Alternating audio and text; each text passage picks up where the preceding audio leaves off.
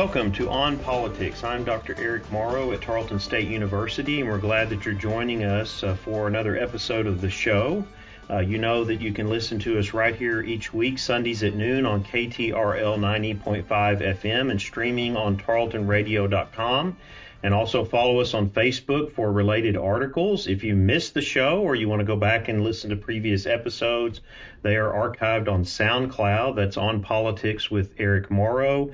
And you can also download episodes where you get your podcasts. So today we are looking at the events of this past week and focusing on the exodus of Texas Democrats from the House of Representatives, uh, which is uh, something that might be uh, unique to this decade, but it is something that has happened before uh, with the Texas legislature. And so I invited to the show Dr. James Henson from the University of Texas at Austin, who is the director of the Texas Politics Project.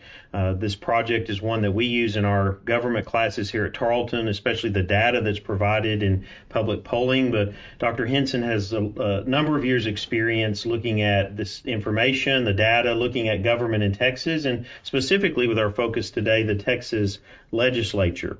In addition to directing the project, uh, which is a collection of enterprises designed to encourage informed interest and engagement in Texas politics and government, uh, he also writes about politics for the Texas Tribune and is a frequent resource for news media, researchers, and civic and interest groups on Texas politics and government. He is the principal author of Texas Politics, a web text that incorporates original media and polling data that is used in introductory Texas government courses across the state. Welcome, Dr. Henson. Thanks for having me. It's a real pleasure to be here. Well, was glad to have you on the show and really to, to talk about this and to try to really go back in our memories uh, to something that I think uh, happened in 2003 that for those of us who study politics, who work in politics of Texas, is kind of seared there because of all the drama and political theater that went on around it. Uh, but this is not the first time that Democrats have exited in order to prevent a quorum and in order to prevent legislation from moving forward. Uh, tell us a little bit about w- what happened in 2003 and and how, how, let's talk about how this compares with what's happening today. Yeah, I mean, I, I think one of the really interesting things about 2003 that that we'll get to is that it, it came at a a different point in the arc, if you will, of Texas political history. So uh, in 2003, the the Republican Party had really just assumed the position of of dominance in Texas politics and government that the current generation basically takes for granted. But this had come after a, a long period of Democratic dominance with a, a, period of transition in the late 80s and 90s. But where Texas, you know, for a long time, Texas had essentially been a, a one party state. So when the Republican Party gained majorities in both the state, the state Senate and the state House, uh, the Senate happened earlier than when the House in the 2002 elections. Uh, they set about a very aggressive redistricting plan that reflected the the Republican victory. Um, Republicans were very new in the majority. Uh, Democrats were very new as a minority party. Uh, and so a fight erupted over these maps that Republicans drew without very much consultation with Democrats. Um, and Democrats, first in the House and then in the Senate, undertook a, a maneuver much like we saw today, in which a a coalition within the Democratic Party was painstakingly built uh, in uh, May of 2003, in which which enabled the Democrats to organize a little more than 50 members. I think it ultimately wound up at 52, who then left the state, therefore breaking quorum. And and after consideration of, of several different alternatives, um, eh, there's always a very you know interesting human dimension to this.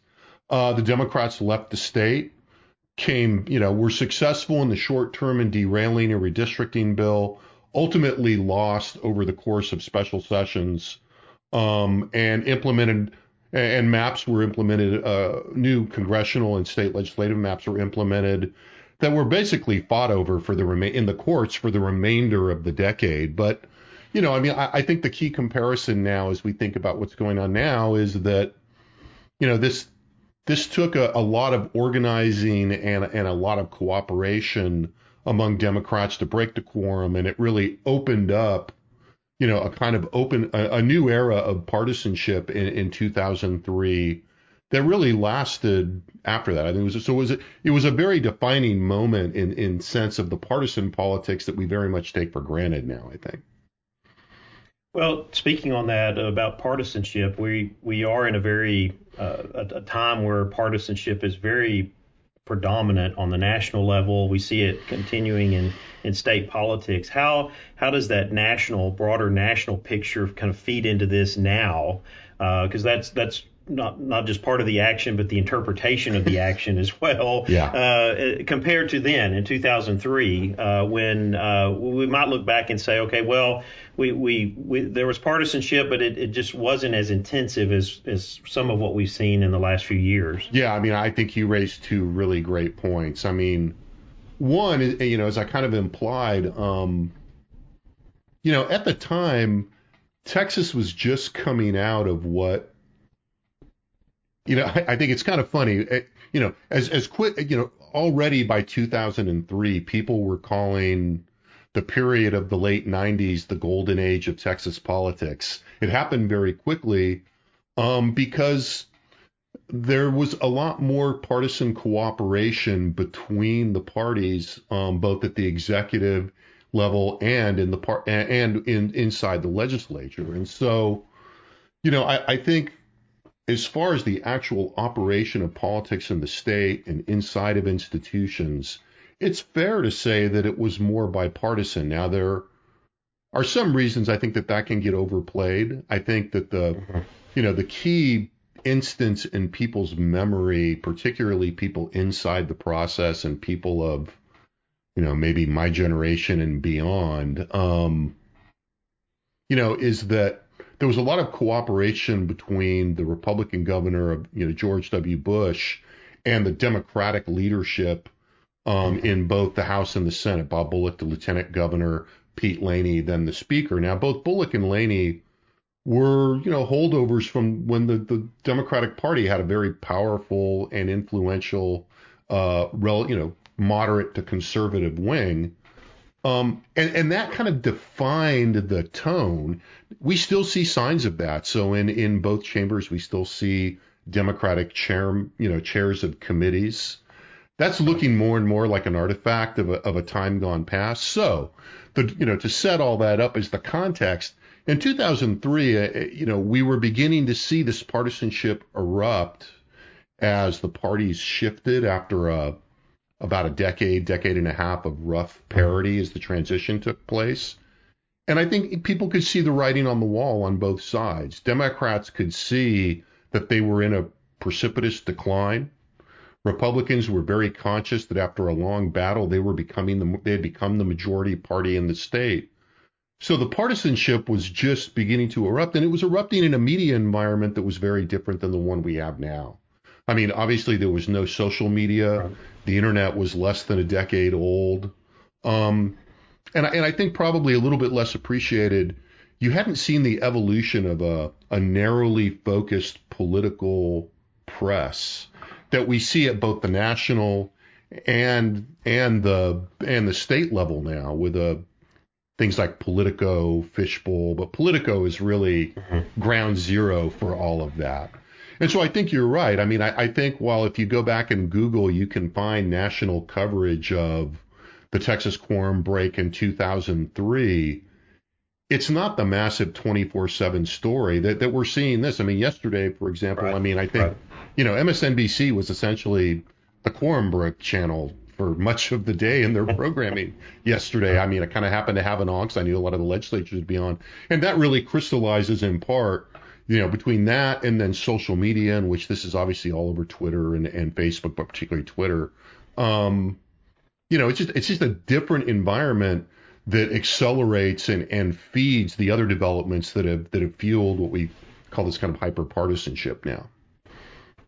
So we're speaking with Dr. James Henson, the director of the Texas Politics Project at the University of Texas at Austin.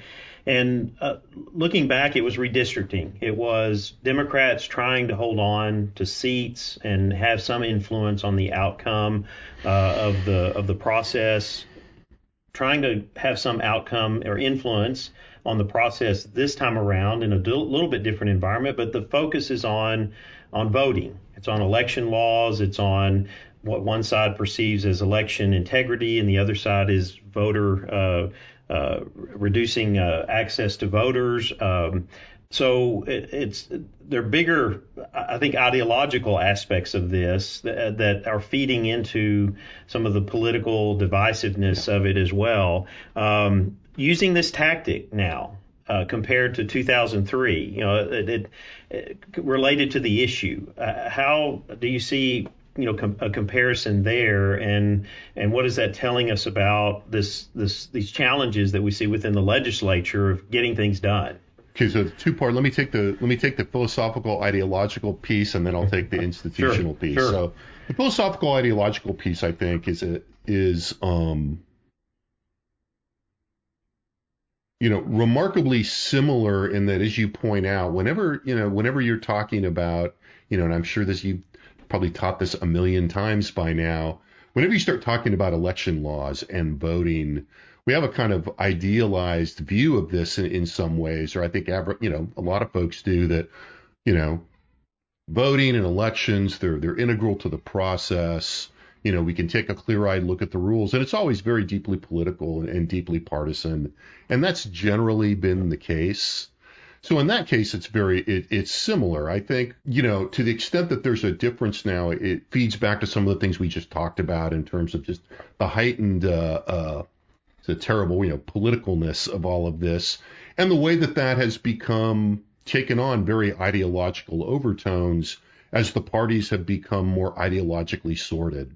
And so I think that means that we can see the similar a similar thing in 2003, but we're also seeing it in a more pitched, fundamental way. And of course, you know, you've mentioned, uh, I think rightly so, national politics. This is happening in an environment where, you know, despite what I just said about these things always being political, you know, this is as political as the notion of elections and as fundamentally philosophical as we've seen in a, in a very long time. You know, arguably, certainly, you know, arguably ever in the modern history of the United States. I mean, this is really fundamental. Like you have to go back at least to the voting rights period and in the mid 60s where there were fundamental questions about the legitimacy of the system in play. And I think we're seeing a different, we're seeing a version of that in, and it's it's pitched because it's coming from both the left and the right to some degree. And not to make, not to say that those are equally valid arguments, but they are both out there. There's a lot of churn on this issue uh, uh, across the ideological spectrum. So in terms of you know how it you know how it plays institutionally, voting and and and and redistricting wind up being very personal and individual issues for legislators and, and even for statewide officials, for participants in politics, because, you know, they it affects them in, in what I think we can think of as a very human way because it affects their self interest.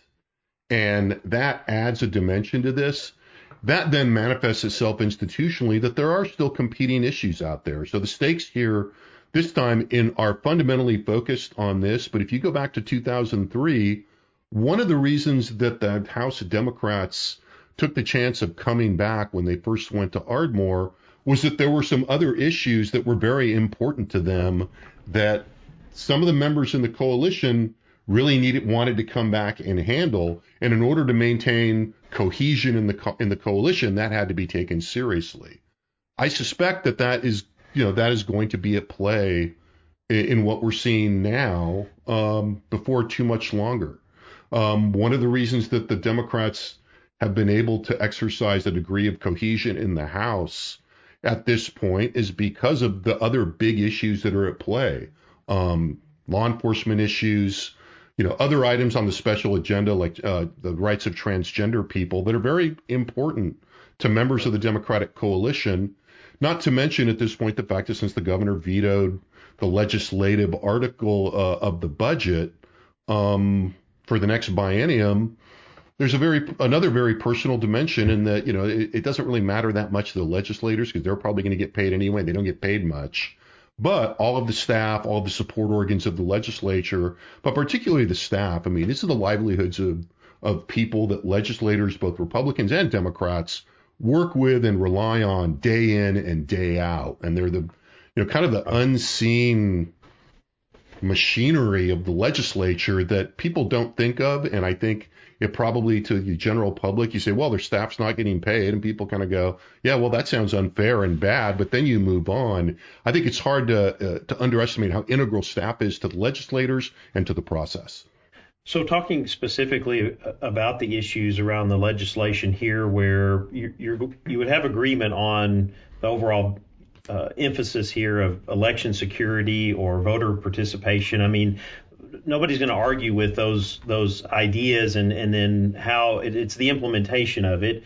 Uh, I, have had and I've talked about this issue on previous shows and kind of looking at it from a pragmatic perspective, which seems to be lost in all of this. And I, I didn't know if if you saw any uh, any there might be any cohesiveness around around this. So you, you mentioned the issues that brought Democrats back in 2003. Uh, other issues that are on the agenda of the special session, of course, the threat is that they're going to stay gone until uh, the session expires. And the governor countered today saying, well, either I'll arrest you when you come back to Texas, or we'll just keep calling special sessions until we, we get this yeah. done. Um, but the, the one of the things that I've I've seen missing in all of this is that discussion about about the, the, the cost of elections, right? The cost of maintaining election integrity and security, the, the broader the number of means you have of, uh, of, of voting access. Uh, and so to me, this seems like a generation ago may have been a conversation in the state of Texas that could have happened in the legislature, but to me, this appears as becoming so um, ideological in its focus. And now, and we'll talk, ask you in a moment about this trip to Washington and mm-hmm. really what they're trying to connect with there, that you can't have those practical discussions about. Uh, what does this actually cost to do this, to do it effectively, to maintain certain standards? uh, but to be able to, to do it across the state. Uh, if, if you were to, if that gets interjected in the conversation, you you would probably feel the heat from both sides in terms of well, wait a minute, that's not that's not the issue. But to me, it it, it seems like it's part of it. But are we at a point where we we struggle on things like this to have those actual conversations of what is it what are the, the practical aspects of delivering elections, of paying for them? Really, to me, what a legislature is yeah. there to do and to, to, to know what the boundaries, the limits are. Yeah, I mean, I, I think that, you know, I mean, just to take the specific issue of cost, I mean, you know, th- that issue arises only in a very secondary sense when somebody is trying to use it to their advantage. That's been my impression of watching not all, but a lot of these debates. Um, you know, I mean, to the larger point, I mean, you know, one way that I think to pragmatically envision this discussion that can incorporate economic costs and, and budgetary costs, um, you know, is kind of lurking out there, and that is, you know, that there is basically a trade-off. Over it's an oversimplified view, but it kind of gets you pretty far. There's a trade-off be- between facilitating inclusion and access to the ballot box and ensuring, you know, a, a consensual degree of security and you know i mean the word has become ideologically loaded now but you know the integrity right. of elections right, right. and that you know right. i mean those two things shouldn't be and to my mind are not irreconcilable in any way but you're right to point out that those discussions have just not you know, have not, you know, there's just not been enough territory for those discussions to take place. And and I think there's there's not a, you know there's been a there's evolved a kind of lack of good faith or perceptions of good faith of each other, mutual perceptions of a lack of good faith between a lot of Democrats and a lot of Republicans. Um, and, and, and that is kind of defining the situation. I mean, my colleague Josh Blank and I did an op-ed that, you know, circulated, I don't know, I think maybe back in November, right after the election, sort of you know arguing that like there is common ground, and we use some of our public po- public opinion polling data to say you know there are things that most people agree on on a bipartisan basis. I mean, you kind of started there. Both people, most people do want, you know, nobody wants elections to be dishonest or insecure, and most people don't want to, you know, on principle, exclude people systematically from voting or make it unduly difficult to vote. Um, but there's just not there's just not been either the political leadership or the mechanisms to to make that kind of deal on that legislation. And I think that's that's one of the things that's really looming over this big question of what the end game is going to be for the Democrats that have broken quorum and for the Democratic position on this. Do you, do you see that as key in, in, in this playing out compared to 2003, where it did seem like you had some centrist leadership, some in, in the parties that wanted to try to to, to get this done uh, uh, in one way or another. Uh, is it seems like it's so pitched uh, against yeah. the sides are so pitched against each other now that it's and now we're now it's rhetoric. You know, you're going to get arrested. We're not coming back till August. You know, it's uh, yeah, and you know, look, I mean, and there was some of that at the time. I mean, you know, I mean, just to, right. you know, full disclosure. I mean, you were talking about our memory. I mean, I was around here. I was you know, in Austin when that all happened, but I was, you know, it was a, a long time ago, and I was I was reviewing some of the writing about that you know, last night and this morning. Um, you know, for your listeners, Steve Bickerstaff has a who's the late Steve Bickerstaff, who was a redistricting lawyer in the state, who worked for both parties, but mostly for Democrats late in his career, wrote a book called Lines in the Sand. And the middle chapters of that book really do a good job of presenting the challenges and the ins and outs as this was all negotiated. But the, you know, the, I think the point of that is that, you know, I, I think the 2003 experience, as I kind of alluded to earlier, was the leading edge of the distrust and the weakness of the middle in this these kinds of issues that we're now seeing in, a way full flower. You know, and I, and the reason I think that is I think about you know, I mean, there's there's a kind of two pronged approach that the Democrats are that have fled that the House Democrats are in right now. On one hand, there is you know, the kind of swinging for the fences, the, you know, the kind of best solution that they have would be for the national congressional Democrats to pass vote, national voting rights legislation that would, you know, from their perspective, at best invalidate, you know, or close off the option for some of the changes that Republicans want to make right now. Um, or the secondary, you know, the second best outcome for them would be the passage of the John Lewis Voting Rights Act, which would reinstall at least some of the legal challenges or some of the, the legal avenues using the voting uh, a renewed Voting Rights Act to challenge the the measures that the the, the Republicans are, are trying to push right now. You know, th- that's the national piece. The state level right. piece is that they open up lines of communication with the leadership in the state, and there's a you know, for lack of a better term, a negotiated deal that's along the lines of managing the trade-offs in the ways that we're talking about. Right. I, you know, I despair of the fact that there's enough goodwill left for that to happen, and we can get into the weeds of why that is. Part of it has to do with the, you know, with the position of a of a freshman speaker in the House, and you know, his own challenges keeping his coalition together on this. Uh, the other is, you know, somebody that's kind of off stage right now, but that's the the Texas Senate, where I you know, there's a high probability, as one of my colleagues was, you know, mentioning this morning, that even if House Democrats could negotiate the kind of deal that we're talking about with the House leadership, I don't think anybody, I don't, I think the relations between the House and the Senate are so bad, particularly with the Lieutenant Governor, that they have a hard time trusting that the Lieutenant Governor would go along with the deal. Well, it seems like this this tactic at this point in time especially coming after the Supreme Court ruling on the Arizona laws and what that might hold for what's coming at the, the challenge on the Georgia laws. That that uh, in one sense this may be well played in pushing it to that national level, and uh, I think that's where my really next question here is. Uh, and, and and this may have different facets here. Of course, I know in 2003 they called on the Department of Homeland Security to uh, to go uh, help them find uh, where these uh, Democrats. Yeah. Right. Right. Yeah. Yeah. Where where are they? Um, so I don't not necessarily want to go that far because that that plays to the theater, but is much more the, the the strategy here of trying to connect now with and, and, and possibly, I guess, lend support to what Democrats are trying to do in Congress, what the Biden right. administration is behind, and, and how this this plays out on the national scene. Um, any, any thoughts on that and, and seeing the, a particular tactic like this uh, in our state legislature and its connections with this kind of broader debate that's going on uh, in state legislatures across the country and now and even in Congress. Yeah, I mean, look, I, I think I think te- Texas Democrats are are trying to you know take advantage of that you know to use that advantage by going to Washington D.C. and and saying that you know there's a Democrat in the White House, there's there we have Democratic majorities in Congress.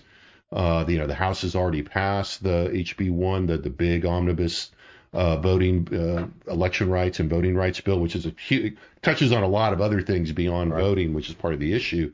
But in some ways, they're they're I mean, this advantage is not uh, not without its serious complications. I mean, the Democrats find themselves in in Washington D.C. getting publicly kind of a hero's welcome from progressives and from and from partisans.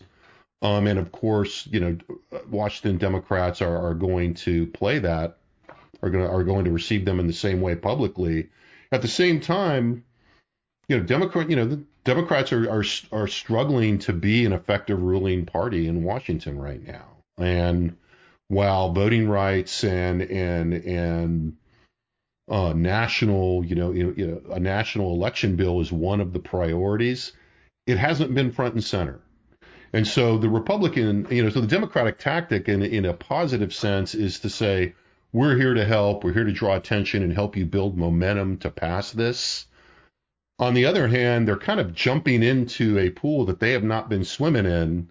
And, mm-hmm. you know, I, I mean, I would be surprised if there were not some Democrats who have been working on other things like the infrastructure bill, like, you know, both aspects of the infrastructure bill, the physical and the human capital part of it, and are looking at a budget fight coming up, uh, are navigating these complicated politics of the filibuster, and are kind of saying we're not really all that happy to have somebody else kind of sticking their arm in the machinery. Um, right. You know, they can't say that out loud, but I'd be surprised if there wasn't some sentiment to that effect. So, you know, I, I think it's the, you know, I, I think for the Democrats, the, the my, you know, my sort of unvarnished opinion is that they they've chosen they've chosen the best of a lot of bad options because they are in a they're in a tough political position. You know, and they are they are so far in the first 24, 48 hours of this, they've done a they've done an effective job of pressing the you know, the ethical and philosophical advantages that they have here.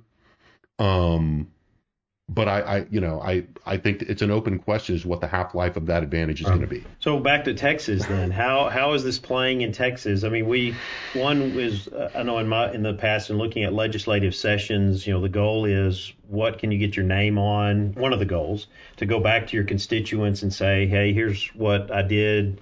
Election is a, a, you know primaries are a year less than a year away, but that's still a lot of time in politics. I mean, it's they they have to go back and remind their constituents about what what they did. These kinds of things, though, really again, like we were talking about 2003, they they sear in your mind, yeah. you know that okay, this this was uh, dramatic. It was it was very visible. It was uh, um, uh, something that that that we don't forget when it comes time for election.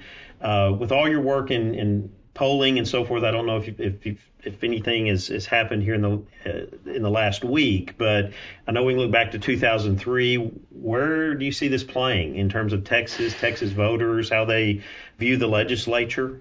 Yeah, I mean, I, I think you know, I think you have to start with the baseline, which is, you know, even among partisans, the view of the legislature is not particularly warm and enthusiastic. I mean, you know, when we ask about job approval, the Texas legislature, you know, the Republican approval rates are higher because among those paying attention, they like, you know, they pick up partisan control and they tend to like what the legislature has been doing, even given the fluctuations in the content of output you know, by which I mean some sessions right. seem to be like this last session, very conservative sure. session by virtually all accounts.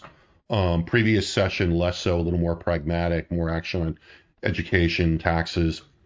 you know, more of a, you know, at the time what everybody was calling the meat and potatoes session. And frankly, approval levels don't move all that much because the tension levels right. are relatively low. That said, this this particular issue and the drama around it find a set of you know pretty fixed predispositions and attitudes with very sharp partisan differences. So you know, and some of these are about the rules and the measures. There's some variation in that. So things like you know banning drive-through voting are kind of less universally popular.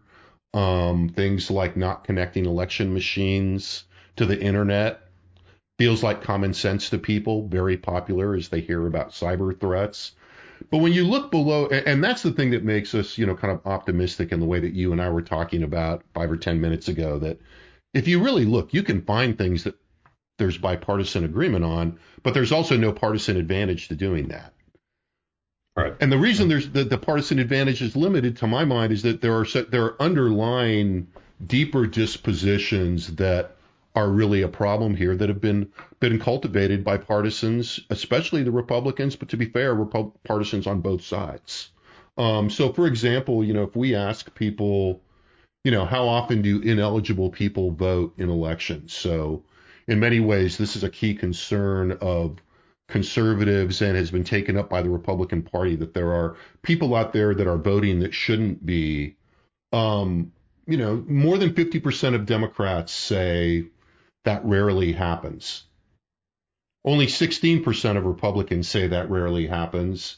And almost a third of Republicans say that people, you know, ineligible voters are voting frequently. Now, if you flip that over and you say, okay, how often are eligible voters prevented from voting, which is the Democratic concern and complaint about, about election laws, 40% of Republicans say no. eligible voters are, are never prevented from voting.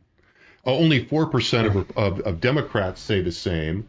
And about a third, more than a third of Democrats say that eligible voters are frequently prevented from voting. Now, I could go on and on with examples on that, and right. I won't. But right. you know, you could go through our, you know, and, and you can maybe send your listeners a link. You go through our election results. You just see this this partisan divide in fundamental perceptions about the operation of elections and voting, um, you know, that, you know, uh, it's be foolish to not expect partisan leaders in a pitched fight like that to tap into those attitudes among among their base. It's predictable, but it has an unfortunate side effect that it, it makes it hard to resolve these things, and it means that both sides are very dug in you know, to give examples that you've already used. So it means that, you know, Democrats are not worried about breaking quorum and heading to Washington, D.C. to defend voting rights. in terms of their own partisans' reactions, they have a high expectation of support for that. When the governor stands up and says, even though he doesn't really have the power to do this, to, at least in existing law, you know, as soon as they come back, we're going to, you know, throw them in shackles. Well, his partisans are going to respond pretty positively to right. that. And so, right you know, it's you know, it, it gets us into the group, you know, the the the, some of the conundrums of, of, of popular democracy that you know political leaders have the incentives to respond that way, and they, and those responses reinforce the attitudes among their partisans, and it becomes very difficult to break out of that. Well, it looks like that may be uh, the tone of the year. If we're going right out of this or into multiple special sessions, as the as as Governor Abbott said we may have, into redistricting. I mean, now we're putting another very challenging issue on top of this, and of course, all that leading into an election cycle. It makes it for a very interesting year in Texas politics, which I, I know you'll be tracking uh, with your polling and, uh, and, and other things as well. And I want to thank you for joining us today. This has been very insightful and looking back at what happened, and I'll post some related articles and, of course, link to the polling data as well uh, for our listeners. But uh, th- this is very engaging and helpful to, to kind of get behind this a little bit, uh, uh, behind the scenes a little bit, and look and, and analyze it in a way that that help people to see the the landscape and, and what's happening in, in Texas politics today. Thank you, Dr. Henson, so much for joining us today. Uh, I enjoyed it a lot, Eric, and uh, I really appreciate the invitation, and, and thanks for all the good work you do. We are going to take a quick break, and after that, we will be back with more on politics. T for Texas. T for Texas is a Texas based history podcast from historian Dr. T. Lindsay Baker. Find a new episode every Thursday morning wherever you get your podcasts.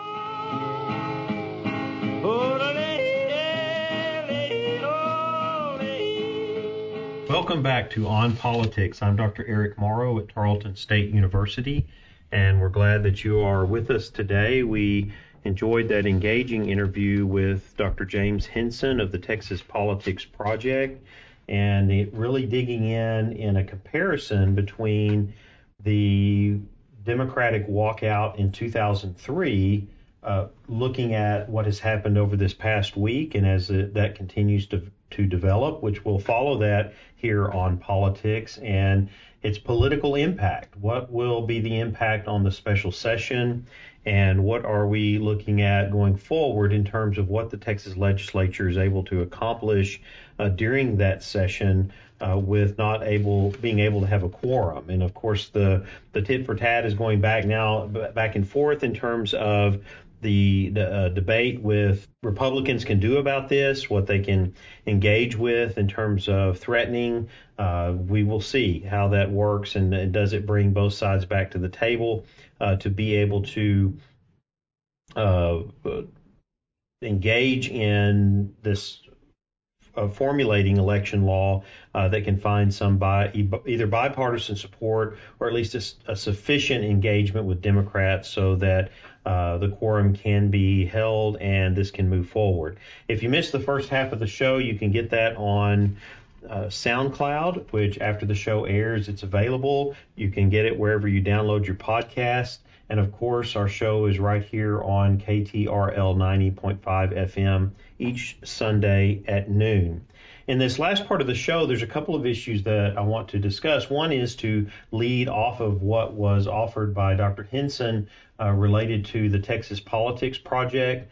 Uh, this is a very informative project and website, especially if you engage in uh, political issues and policy issues in the state of Texas.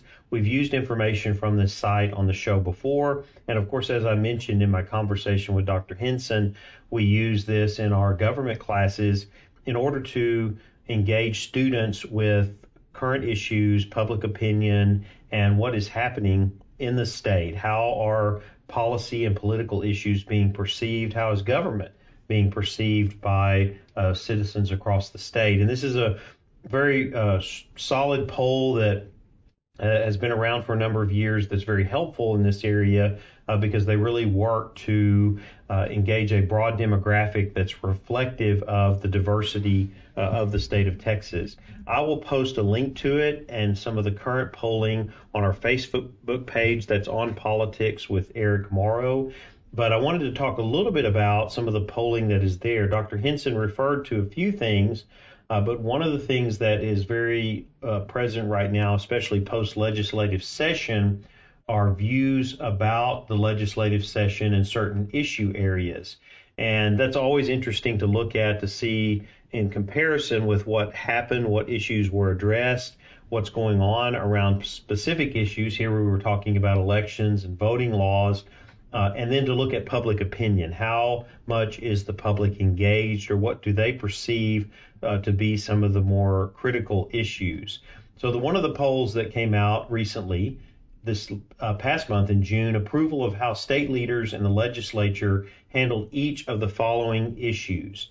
And of course, the top issue that received 44% approval uh, was Second Amendment rights, followed by COVID at 40% followed by election and voting laws at 38%, public safety 37%, and immigration and border security at 36%.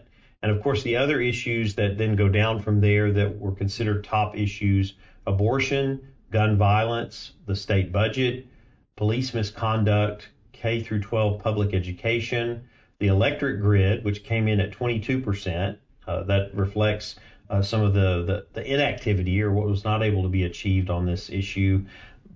uh, bail practices, property taxes, and homelessness. Now, the nice thing about the Texas Politics site, and I'm not going to go into all these different types of data that are available for each poll, but you're able to look at this overall, a compilation of the data, to look at it by party ID, to look at by party identification. Uh, how how do they identify within that particular party? So if we're looking at the Republican Party in Texas, it is either lean Republican, not very strong Republican, or strong Republican. Also by political ideology, which would be liberal, moderate, or conservative. And then they also break that down even within those ideologies. Uh, lean liberal, somewhat liberal, extremely liberal, and the same for conservative ideology. You can also look by race and by gender. So there's a significant amount of data here to be able to analyze these particular uh, questions, data points, and also look at different trends uh, that try to help us understand a little bit about how these issues play in the public, which can have an effect on how they are addressed in the legislature, especially as coming out of this session. And I said that earlier in the show, where we will move into an election cycle after uh, well starting this fall for the primaries next year and of course statewide elections the following year and of course representatives in the legislature those in the house specifically but also those who will be up for reelection in the state senate will be looking to show what they accomplished during the legislative session or at least during this entire year which uh, will hold multiple special sessions uh, as it appears now. Not only this one, but we could possibly have a second one. Uh, we certainly will have one in the fall when redistricting becomes the focus in preparing the state election maps uh, for the next decade based on the 2020 census. So this Texas Politics Project is something that I would encourage you to look at. There's always special uh, certain polls that might be of unique interest. Uh, one that I noticed uh, that uh, some may be uh, specifically uh, concerned about the electric grid and what happened this past winter and what we've seen happen already this summer.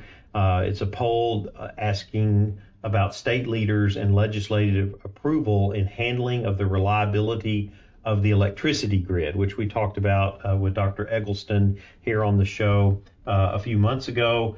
Uh, when we look at this, we can see that overall 7% approve strongly of how they handled this, while 36% disapprove strongly. Uh, when you break that down by party identification, uh, you can see it's much more uh, measured across the board from approve strongly to don't know among Republicans but 61% of Democrats disapprove strongly of how the legislature handled the reliability of the electricity grid. Uh, so anyway, there, there, certainly helps us to get a glimpse of party uh, politics in this, uh, party agendas, but also to look across the state to see where people are uh, on specific issues. Some of them very controversial, uh, like abortion uh, others that are current in here in terms of the education, uh, education, uh, the state budget. Uh, that's another one where again it doesn't always get uh, good approval ratings. Uh, only 9% approve strongly of the handling of the state budget, Uh, whereas 21% approved somewhat and 27% were in the middle, uh, neither approving or disapproving. Uh, so again, very insightful very helpful to, to see how these issues play out in uh, the general public in Texas, and a site that I will refer you back to again and again, and we will post on our Facebook page that's on politics with Eric Morrow. For the last segment of the show, I want to turn to a federal issue, something that will be before us in the months to come. It has already been given a significant amount of attention and is one of the primary areas of focus currently of our U.S. Congress, and that is the bipartisan infrastructure plan initially proposed by the Biden administration uh, to address numerous infrastructure areas across the country, uh, but also has been a, a working product in order to get that bipartisan support in order to get the votes that would be needed in the Senate in order to approve uh, such a large uh, plan and, and certainly a spending. Uh, the primary uh, focus of this, is, or in terms of spending, looks at 973 billion over five years, uh, with additional or up to 1.2 billion, um, or 1.2 trillion, I should say, over eight years. So we're talking about an extensive amount of resources being put into infrastructure.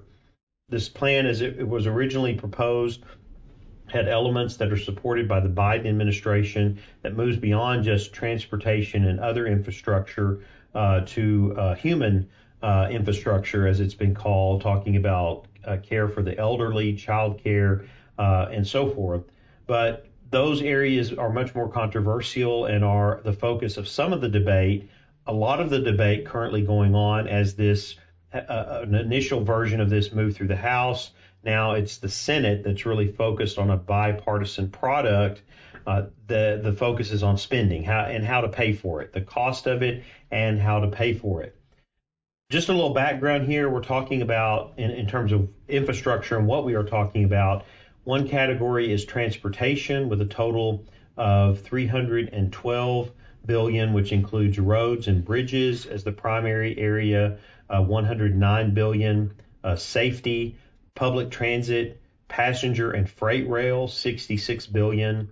Uh, electric buses and transit, 7.5 million. Airports, 25 billion. Uh, ports and waterways, 16 billion. And infrastructure uh, financing, uh, 20 billion. Uh, other infrastructure that is listed here is water infrastructure, 55 billion. Broadband infrastructure for internet access, 65 billion environmental remediation, power infrastructure, and Western water storage and resilience. Now, the challenge in the debate, as with these large packages like this and this large amount of spending, is not only over the amount, and that is something that will continue to be negotiated and debated and for weeks to come. We will probably not see any product of this uh, until for, until months from now why? Because it has to get through the Senate, at least uh, the the bipartisan part of it. It has to go back to the House so that their bill can be revised, and then it will have to go through the House process. And so we may not see anything move in the Senate until later next month in August. Thus, it will push it to the fall uh, for anything coming out of the House. But this seems significant in terms of the resources that it will put into infrastructure areas. Now, the Biden administration is proposing a number of different ways to pay for it. Uh, one is to address corporate uh, uh, taxes, to raise taxes on uh, businesses. Uh, there are other areas looking at uh, more intensive IRS um, engagement with to, to, generate the revenue there that's being missed by the IRS, so more auditing uh, especially in the in the corporate area. Uh, redirecting of unused employment insurance relief funds. So some of this comes out of COVID packages.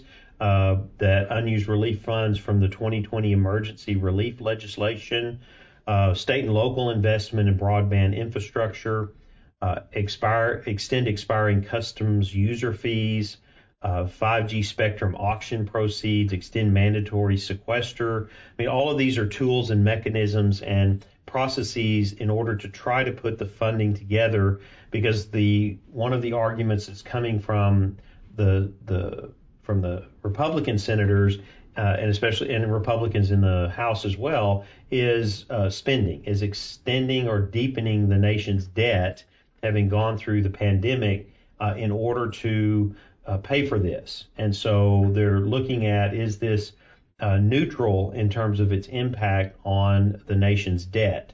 And so that debate is going to be ongoing as they look at ways to fund it and how and whether the, the Democrats can hold on to a group of Republicans that were initially involved in the discussions about this bipartisan uh, infrastructure bill and and, and, and what their influence will be. They hold a tremendous amount of sway right now because they are those votes that are needed given the 50 50 split in the Senate in order to get this uh, to the level of voting uh, to approve it uh, for uh, to pass it in the Senate and for it to then to go back to the House.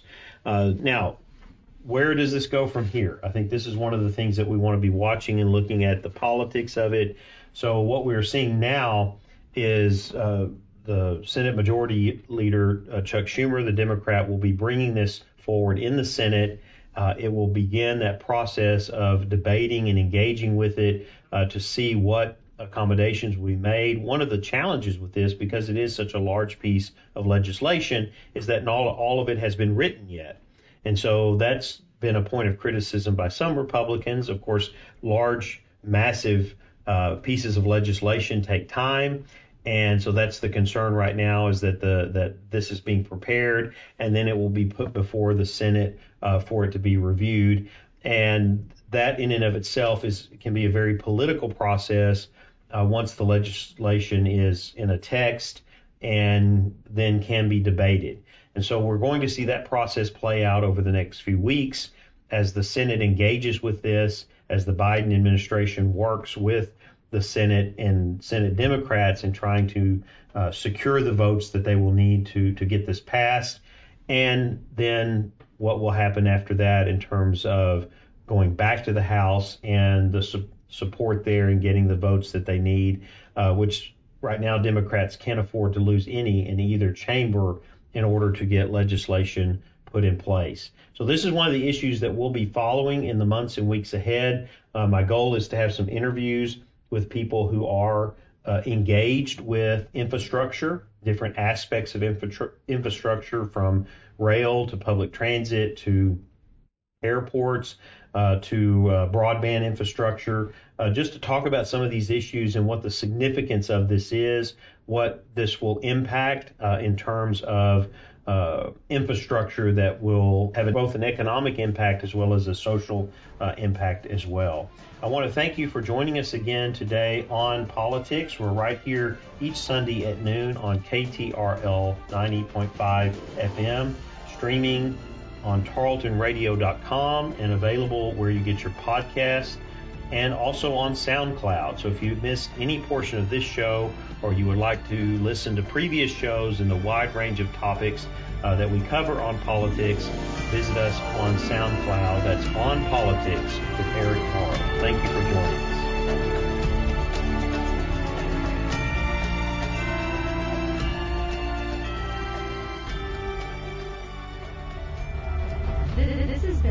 Tarleton Radio Network podcast with production from me, Taylor Welch, and me, Brianna Blanks. Find more great shows by searching Tarleton Radio Network wherever you get your podcast.